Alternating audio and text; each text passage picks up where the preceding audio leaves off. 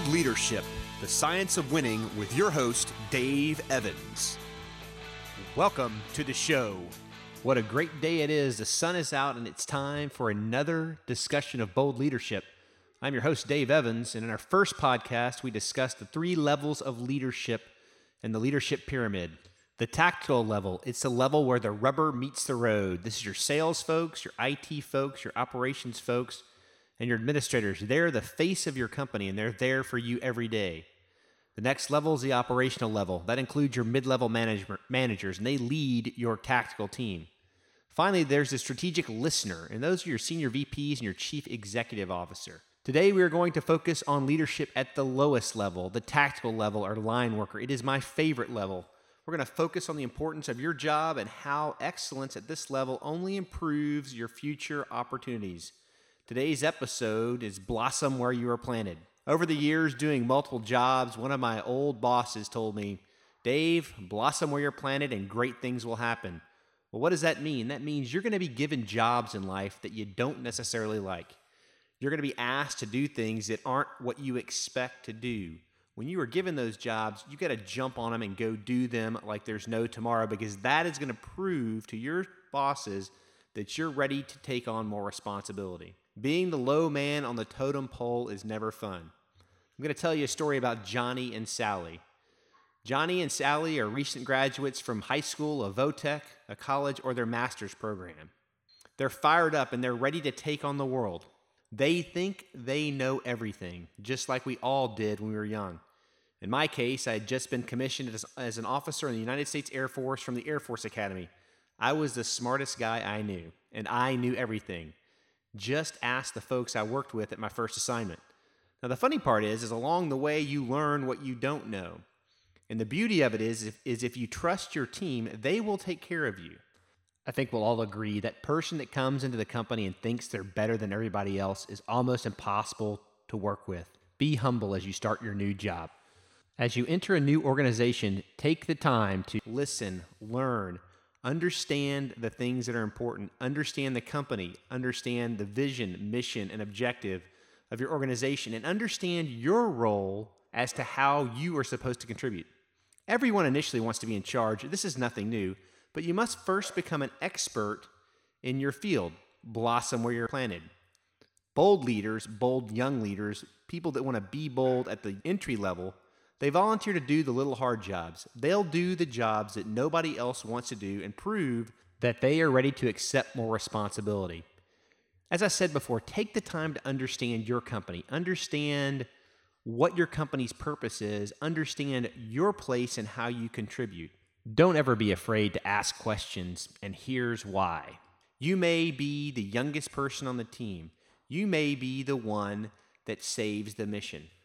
I want to go back in time and share a story with you. I was a brand new aircraft commander flying the Joint Stars, working air-to-ground operations with our Army folks in the field in Afghanistan. Our responsibility was to coordinate close air support for soldiers on the ground. In one instance, we had a team that was under a firefight, and we were having coordinates passed from us to forward to the B-1 bombers.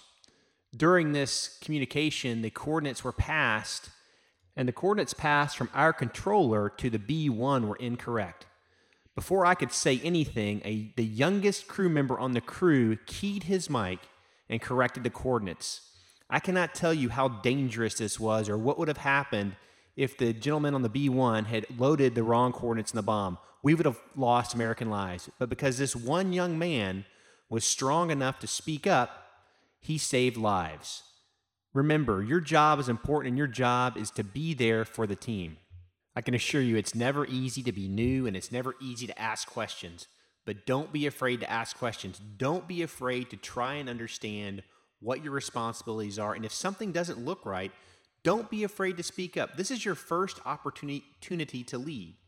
Success from bold leadership creates more successes. It strengthens the team. When you take the time to understand your teammates, the stronger your team will become. The more you take the time to get to know your teammates and build your team with them, the stronger the team becomes. Challenge your teammates to perform better. Why do you think coaches punish the entire team for the poor performance of a single individual? It is to strengthen the team. It is to create accountability among teammates to push their teams to work harder and be better. It's a proven process, and it works.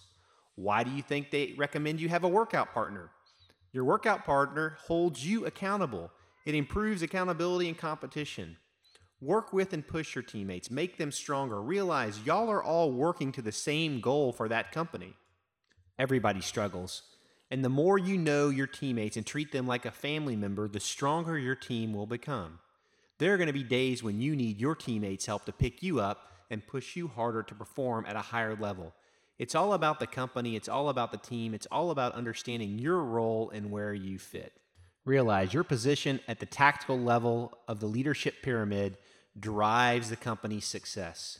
You are the get-it-done folks for your team. You're the face of the company to the customers. And what people think about your company and how well you perform depends on you and your teammates. Realize companies typically ask a lot of their newest teammates and their youngest members. Be ready to accept the challenge, and you have to prepare yourself to accept that challenge through understanding your company's overall objective. Tactical leadership is the most fun, and it's my favorite place to work because you get to do the job. As you move up in a leadership pyramid, you spend less time doing the things you truly love.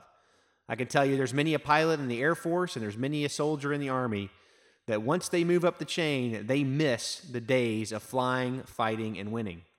For your company, as you move up the chain and gain responsibility, your focus will become more on the people you're responsible for and their performance as opposed to your personal performance at the tactical level. I will tell you, it's an important part of the pyramid. Honestly, it's the most important part because without a good foundation at the tactical level, it is extremely hard to be successful as a company and as a team. Well, that about wraps us up for today. It's been great talking to you guys. I hope you're learning something, and I really, really, really look forward to your feedback. Please send us an email or a response. Check out our website at www.theevansgp.com. Have a great day, and thanks for taking the time to listen to Bold Leadership.